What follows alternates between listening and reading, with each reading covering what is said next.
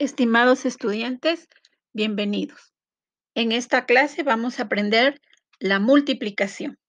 Multiplicar significa sumar varias veces el mismo número.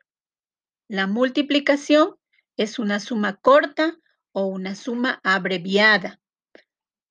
Es importante saber multiplicar porque con ello podrás realizar cálculos ir al supermercado, realizar compras y hacer muchos negocios.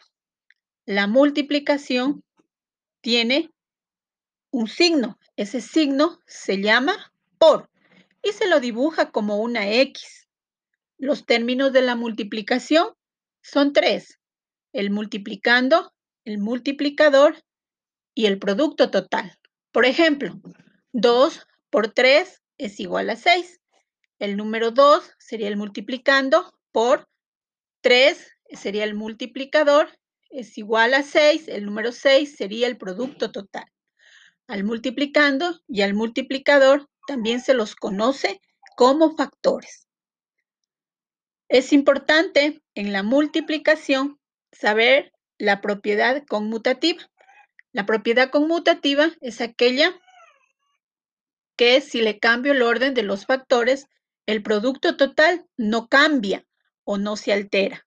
Por ejemplo, si digo 4 por 2 es igual a 8.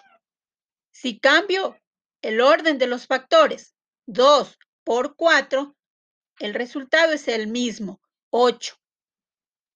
Para aprender a multiplicar es muy importante saber las tablas de multiplicar.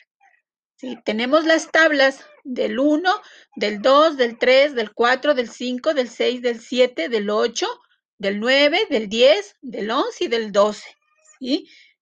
Vamos nosotros a repasar, a memorizar las tablas de multiplicar para que puedas realizar grandes operaciones.